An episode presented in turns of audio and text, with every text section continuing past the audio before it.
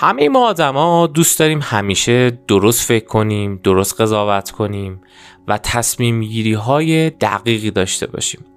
اما بر اساس علم روانشناسی ما همیشه یه سری سوگیری های دنبالمون هست. سوگیری های شناختی که شاید اصلا خودمون بهش مسلط نباشیم ولی به هر حال باعث میشه که دیدگاهمون نسبت به آدما اطرافیان و مسائل دورورمون تغییر بکنه بدون اینکه اصلا نسبت بهش اطلاع داشته باشیم. توی این قسمت از پادکست می‌خوام راجع به دو تا از مهمترین سوگیری های شناختی همه ما آدم رو صحبت کنم. تحت عنوان اثر حاله و اثر شاخ.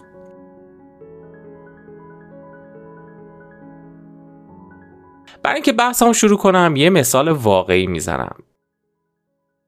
مدتی توی آموزشگاه کار می‌کردم. یه چیز خیلی جالبی که من بهش رسیدم این بود که اون مدرسینی که من خوشتیب بودن. حالا خوشتیب یعنی مثلا کت شلوار شیک میپوشیدن یا مثلا ساعت گرون قیمت دستشون می‌کردن. کفشای شیک و گرون قیمتی میپوشیدن. در کل چیزایی میپوشیدن که ما امروزه بهشون میگیم خوشتیب اونایی که عموما خوشتیب بودن بیشتر طرفدار داشتن. دانش آموزا بیشتر دوست داشتن باشون کلاس بردارن. کلاساشون طرفدارای بیشتری داشت. و مثلا اگه دورهای آموزشی ضبط می‌کردن دورهاشون بیشتر فروش می‌رفت. فقط به خاطر اینکه تیپشون بهتر بود. خب حالا این چه مشکلی داره و چه نکته ای داره؟ درسته که شاید یه نفر خوش تیپ باشه و مثلا ساعت دستش ساعت گرون قیمتی باشه مثلا ساعت مارکی باشه. اما اینکه ساعتت چی باشه واقعا روی علمت هم موثره یعنی نشون دهنده علم فرده. نشون دهنده اینه که اون فرد می‌تونه خیلی متخصصانه بهت یه چیزی رو آموزش بده. خب ما می‌دونیم که الان که داریم منطقی راجبش حرف می‌زنیم و فکر می‌کنیم احتمالا هممون جوابمون اینه که مسلما نه. اما نکته اینجاست که بر اساس خیلی از آمارهای فروش نشون میده که باز آدم ها ترجیح میدن برن سمت اون کسی که خوشتیب تره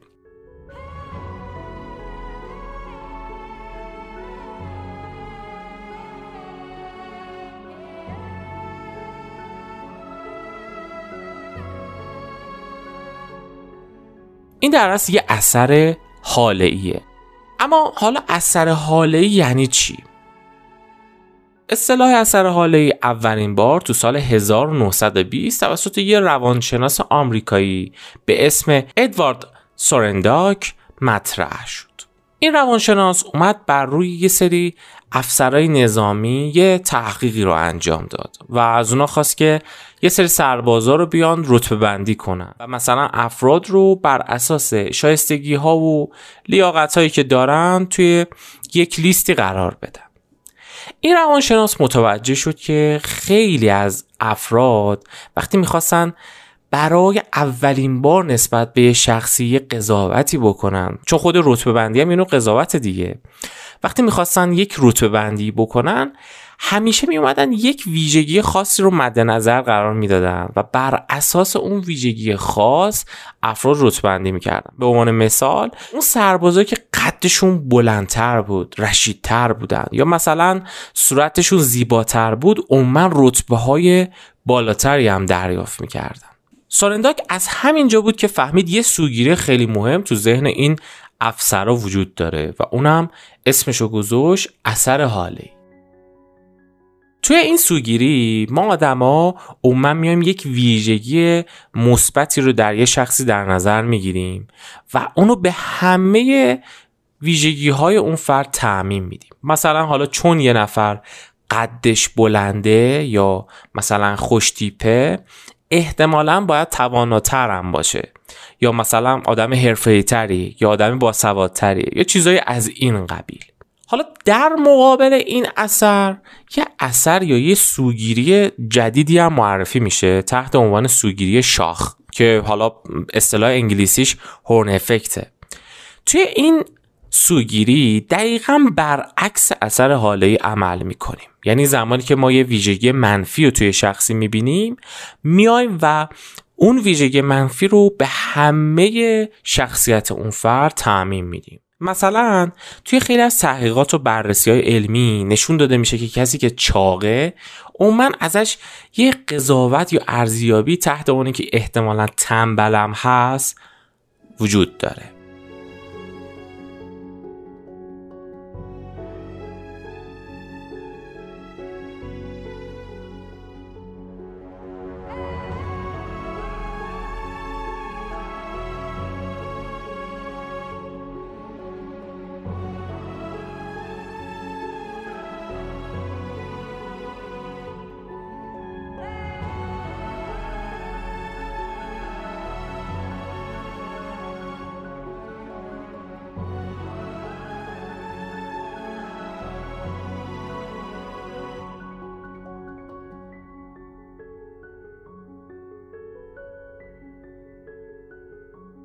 پس این دوتا سوگیری در واقع دو روی یه سکه هستن و مثل همدیگه عمل می‌کنن. اثر حالی به ویژگی های مثبت ما اشاره می‌کنه و اثر شاخ به ویژگی های منفی ما داره اشاره می‌کنه. اما حالا چرا اصلا این سوگیری ها اتفاق میافته؟ دلیلش چیه؟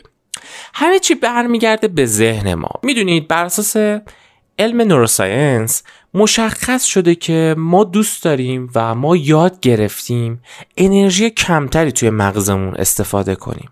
یعنی می‌خوایم خیلی سریعتر به جوابایی برسیم. در واقع ما انسان ها یه ویژگی متمایزی نسبت به باقی جاندارا داریم و اونم اینه که می‌خوایم با کمترین میزان انرژی بیشترین دریافتی ها رو داشته باشیم بیشترین چیزها رو به دست بیاریم. و اصلا بر همین اساس هم هست که مثلا عادت ها توی وجود ما و توی ذهن ما ایجاد میشه. عادت ها باعث میشه که ما خیلی راحت بدونی که نسبت به چیزی فکر کنیم اون کار رو انجام بدیم. نمی‌خوام خیلی انرژی ذهنیمون رو براش صرف کنیم و بسوزونیم. سوگیری های شناختی برخیشون برای همین ایجاد میشن. یعنی ذهن ما یاد گرفته که اینجوری می‌تونه انرژی بیشتری رو ذخیره کنه. مثلا یعنی چی؟ ببینید فرض کنید که شما یک کارشناس استخدامی توی سازمان هستید یه سری کارجو و کسایی که دنبال کارن میان وارد سازمان می‌خوان بشن و در از مصاحبه بشن. خب شما به عنوان کسی که قرار قضاوتی یا ارزیابی نسبت به اونا داشته باشین باید برین کلی تحقیقات بکنین راجع به اینکه مثلا این چه جور آدمیه کارش در چه سطحی هستش مهارتاش چیه و چیزایی از این قبیل. خب مسلما انرژی خیلی زیادی رو با براش صرف کنیم برای شما از نظر ذهنی خیلی آسون تره که مثلا بگین نه این چاق این به درد نمی‌خوره. احتمالا تنبل اصلا نمی‌تونه همچین کارهایی که ما ازش بخوایم و انجام بده. یا مثلا ممکنه یه شخصی به عنوان مثال کچل باشه. دیدین شاید خیلی وقتا مثلا قضاوت راجع به آدمایی که موی سر ندارن خیلی متفاوته.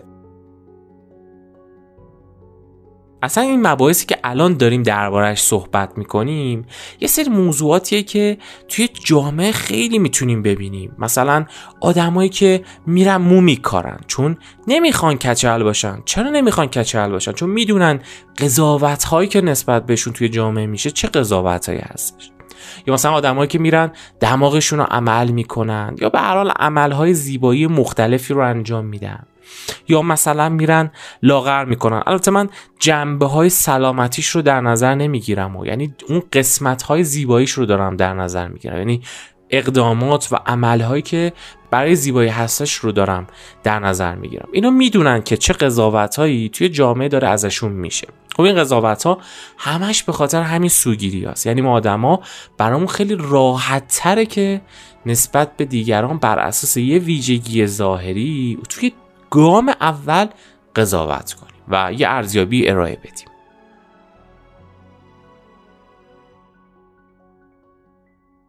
حالا که فهمیدیم چرا ما انسان ها اصولا دچار این نوع سوگیری ها هستیم بیام راجع به اثرات این سوگیری توی جامعه صحبت بکنیم. مهمترین تأثیراتی که می‌تونه داشته باشه بحث ناعدالتیه. و بحث خشونت هایی که ما ممکن نسبت به یه سری از انسان ها اعمال بکنیم. اما حالا یعنی چی؟ چون مثالمو در رابطه با یه سازمان زدم توی همون سازمان مثالمو ادامه میدم.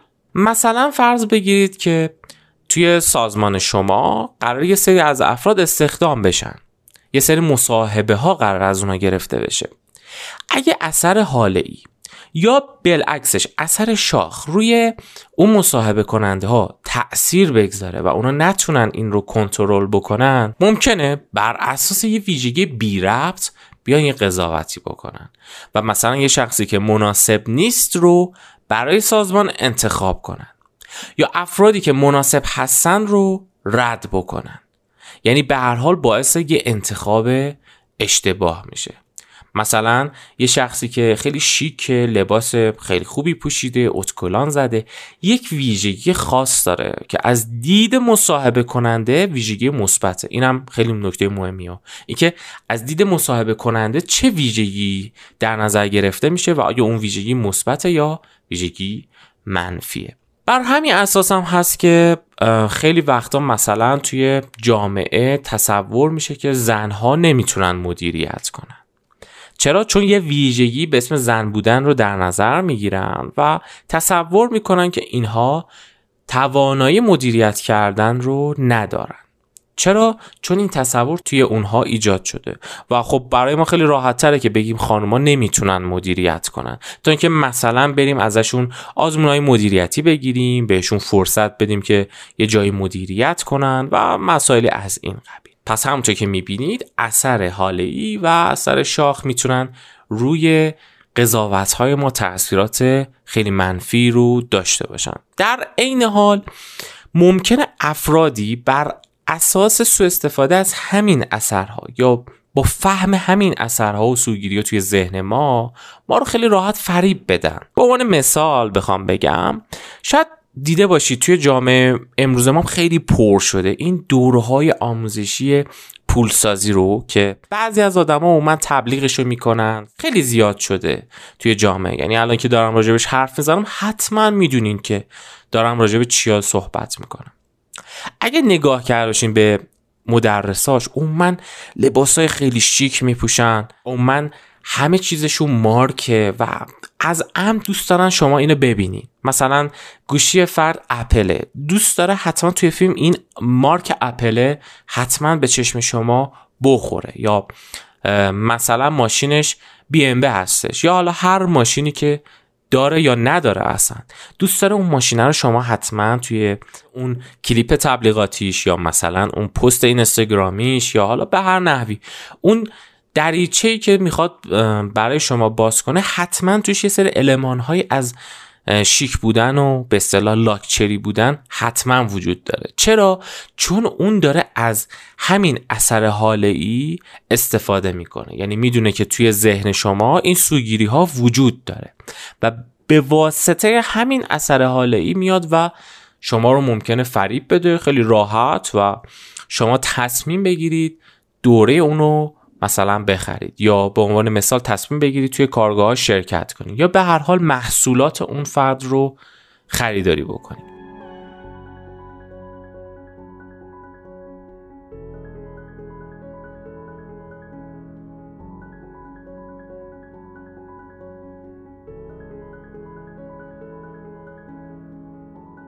اما حالا که راجب درد صحبت کردیم راجب درمانم صحبت کنیم. همونطور که سوگیری های توی ذهن ما هست و ما نمی‌تونیم از اونا فرار کنیم یعنی به هر حال در ذهن ما وجود داره. چون سیستم مغزی ما اینجوری می‌تونه انرژیش رو بیشتر حفظ بکنه. اما راهکارهایی هم وجود داره که ما می‌تونیم این سوگیری ها رو به حداقل برسونیم. شاید نتونیم برای همیشه از شهرشون راحت بشیم. اما می‌تونیم کمترشون کنیم. می‌تونیم تا حدی اونا رو کنترل کنیم.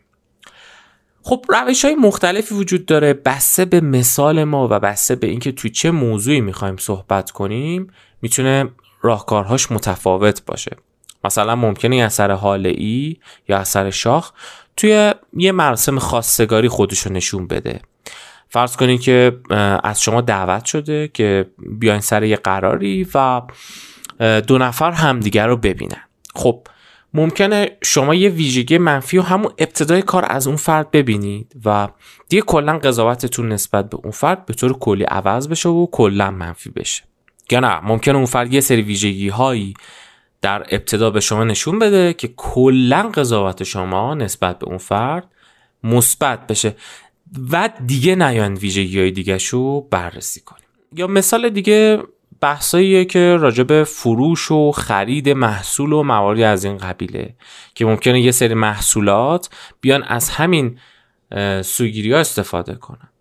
خب چون مثال اصلیمون راجب سازمان بود اول راهکارهایی رو ارائه میدم که می‌تونه به شما کمک کنه. مثلا در نظر بگی که می‌خوان یک پرسه استخدام رو توی سازمان ایجاد بکنیم. خب اولین گام اینه که کارشناسای استخدام یا اونایی که قراره قضاوت یا ارزیابی بکنن مثلا قرار یه ارزیابی بشه برای ترفیع شغلی افراد یا ترفیع توی درآمد افراد. کارشناسایی که قرار این ارزیابی انجام بدن اول اینکه باید از این اثرات و این سوگیری های شناختی آگاه باشن. همین که ما می‌دونیم یه همچین سوگیری هایی در ما وجود داره می‌تونه یه جایی به ما کمک بده که کمتر درگیرش بشیم. نکته بعدی یا راهکار بعدی اینه که هیچ وقت نباید ارزیابیمون رو از یه فردی بر اساس فقط یک معیار قرار بدیم. مثلا می‌خواین استخدام کنین. نه این فقط قضاوتتون رو بر اساس رزومه که براتون میفرسته انجام بدین. شما باید بیاین و یه سری موارد دیگر رو هم در کنار بررسی رزومه فرد مد نظر قرار بدین. مثلا بیاین مهارتاش هم بسنجید یه سری روش های سنجش دیگه هم باید داشته باشید نکته بعدی اینه که باید معیارهای سنجشتون رو از قبل به صورت دقیق آماده کرده باشید یعنی بدونین که قرار بر اساس چه معیارهایی بسنجید اون فرد رو. و اینکه روش های سنجشتون باید سعی کنین عینی باشه. مثلا سعی کنید به فردی یه نمره ای بدین و این نمرات رو با همدیگه مقایسه کنید روش ها باید برای همه یکسان باشه. شما نمی‌تونید مثلا برای یه نفر یه جور برید جلو برای یه نفر یه جور دیگه برید جلو. حتما تفاوتهایی وجود داره و حتما یه سری فرقای جزئی می‌تونه وجود داشته باشه. اما فرایند و پروسه استخدامتون باید برای همه یکسان باشه. و یه نکته خیلی مهم دیگه هم این هستش که فقط خودتون نباشید که قرار یه ارزیابی انجام بده. می‌تونی از یه چند تا همکار دیگه هم بخواین که توی جلسه مصاحبه حضور داشته باشن و همه اونا با همدیگه نمره بدن. مثلا شاید دیده باشید توی فیلم های خارجی یا توی سریال های خارجی وقتی یه شخصی می‌خواد بره توی جلسه مصاحبه من سه نفر یا سه تا کارشناس مختلف کنار همدیگه نشستن و سه تا ارزیابی و نمره دهی متفاوتی رو نسبت به اون فرد خواهیم دید. بعد از اینکه اون جلسه تموم میشه ارزیابا نمراتشون رو با همدیگه به اشتراک می‌ذارن و راجبش صحبت می‌کنن. اصلا همین که ما راجع به دلایل خودمون صحبت کنیم می‌تونه باعث بشه که ما تا حد زیادی نسبت به سوگیری هامون آگاه بشیم و کمتر دچار این سوگیری ها بشیم. یعنی باید دلیل بدیم که چرا این فرد خوبه یا چرا این فرد بده. با این دلیل اووردنه می‌تونیم نسبت بهش خیلی آگاه بشیم.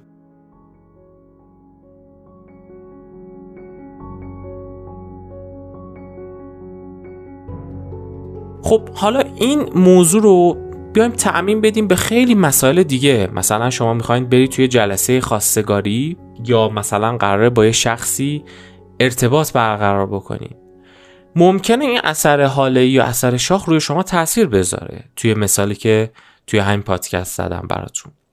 شما می‌تونید یه سری معیارایی رو از قبل آماده کنید. بنویسید که من قرار مثلا معیارهای ازدواجم اینا باشه و می نویسم حتما که بدونم قراره چه چیزایی رو بررسی کنم. می‌تونید سوالاتتون رو از قبل آماده کنید. می‌دونم که قراره چه سوالاتی از اون فرد بپرسم. و همینطوری نره جلو. می‌دونم که قراره یه سری تستایی ازش بگیرم. حالا ممکنه یه روزه نشه. بله حتما شما می‌تونید توی یه پروسه ای توی یه مدتی این بررسی رو انجام بدید. و در این حال می‌تونید از دوستانتون خانوادهتون و کسای دیگه که اون فرد رو دیدن بخواین که نظرشون رو به شما بدن تا نظرات مختلفی رو بشنوید. حالا چنین مثال های خیلی زیاد میشه زد. یعنی توی تموم جنبه های زندگیمون از ازدواج و کار گرفته تا دوستیابی تا خرید یک محصول و مواردی از این قبیل می‌تونیم رد پای اثر حاله یا اثر شاخ رو بررسی کنیم. مرسی که تا اینجا همراه من بودین. برای که اطلاعات کاملتری نسبت به این سوگیری های شناختی خصوصا سوگیری اثر هاله و اثر شاخ به دست بیارید حتما می‌تونید به سایت من یعنی کیارا آکادمی سر بزنید. کافیه که توی گوگل سرچ کنید کیارا آکادمی و برای شما سایت میاد که می‌تونید از مقالات مختلفی توی این زمینه استفاده کنید. من محمد صادق کیانی هستم یه روانشناس صنعتی و سازمانی که در حوزه سازمانی به مشاوره شغلی و مشاوره سازمانی می‌پردازم. خوشحال میشم که برام نظراتتون رو راجع به سوگیری شناختی بنویسید و اینکه اگه سوالی داشتین باعث افتخارمه که بهش جواب بدم. مرسی از همراهیتون.